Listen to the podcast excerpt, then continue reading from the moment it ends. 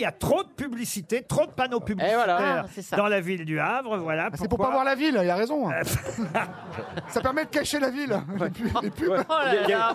Il y a des, il y a des pubs- il y a- il y a Ah, des- C'est plutôt malade, ça part. il a mis des affiches de Deauville. Non mais.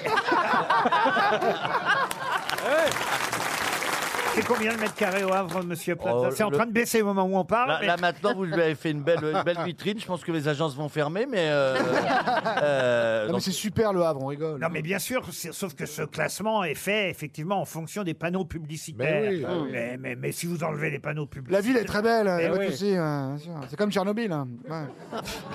Non, puis il y Bah, a un beau. L'intérêt quand t'es au Havre, c'est que tu vois en fleurs, quoi.